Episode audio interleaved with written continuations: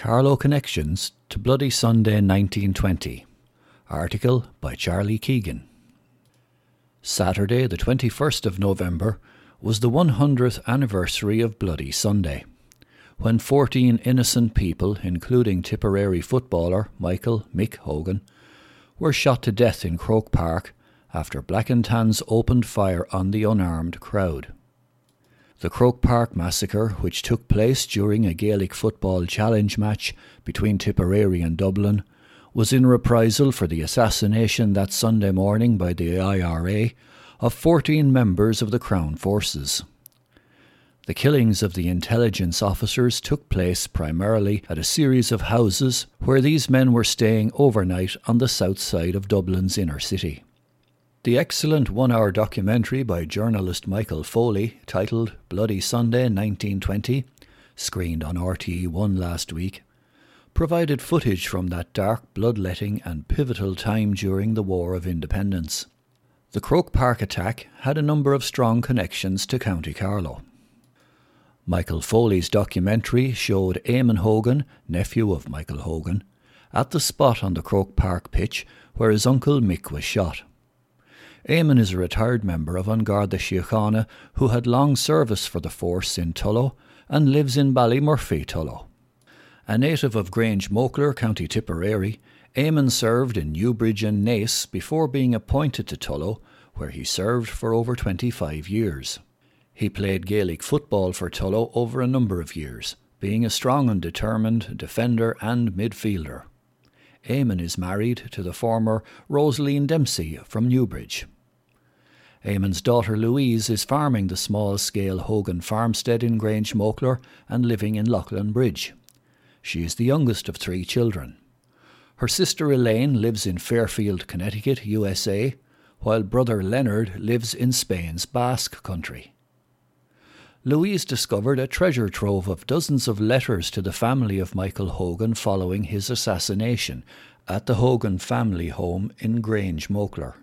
Writing in the review section of the Irish Independent, Louise Hogan, a former journalist with that newspaper, stated, I stumbled across them, the letters, while clearing out an old chest that had stood for decades in the hall of the modest farmhouse where Mick and his six siblings, including my grandfather Paddy, had grown up. They lay neatly stacked and sandwiched between some well thumbed old Western novels that were the Netflix of the time. Neatly wrapped in brown paper and tied with string, the small box of envelopes and letters took me back across the century and reconnected me with the heartbreak that touched my family and many other families after Bloody Sunday. It was like a time capsule stored for the future. The beautiful penmanship, the empathy and eloquence shone out across the century from the now browned and yellow writing paper. Louise Hogan wrote that the letters are not just historic, but left a personal imprint on her family. The letters are presently on loan to the GAA Museum in Croke Park. Michael Hogan's memory is immortalised within the GAA as the Hogan Stand in Croke Park is named after him. John and Alicia Nee McNally MacDonald from Old Leighlin, County Carlow, were parents of the MacDonald brothers, Paddy and Johnny, who played for Dublin that fateful day. Paddy, Macker as he was known to all in Dublin, was an outstanding midfielder come centre forward, who finished his playing days at full forward, while Johnny was a long-time goalkeeper for the Dubs. Paddy won All Ireland medals in 1922 and 1923 with Dublin and was captain in 1923. He and Johnny played for the St Lawrence O'Toole Club and they won 10 Dublin Senior Football Championships between 1918 and 1931. Paddy figured prominently on Leinster Railway Cup teams over a long playing career, his last appearance for his province coming at the age of 40. He also took part in the Tailteann Games of 1924 and 1928. He served as chairman of Dublin County Board of the GAA from 1934 to 1939.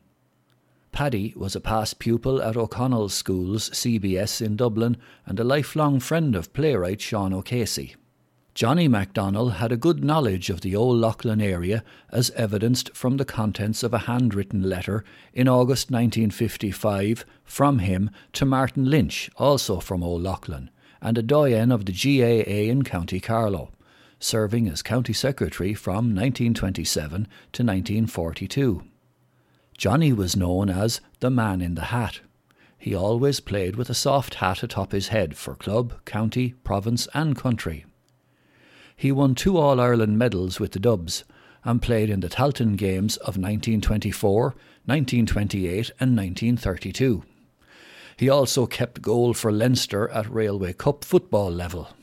There was black and white footage of both men speaking during Michael Foley's documentary about the events of Bloody Sunday in Croke Park, providing a link to the events of that fateful day. The TV programme also traced the series of events which brought about the deaths of the innocent patrons at the game. Both MacDonald brothers were members of E Company, 2nd Battalion Irish Volunteers, serving in Jacobs Garrison under the command of Thomas MacDonagh on Easter Monday 1916. Johnny was among the party sent from Jacobs to reinforce the College of Surgeons garrison on Tuesday of Easter week. Jeanie, Jane Boyle, aged 25, was fleeing the bullets with her fiancé when she was shot. Jane was meant to be married a week later. Instead, she was buried in her wedding dress.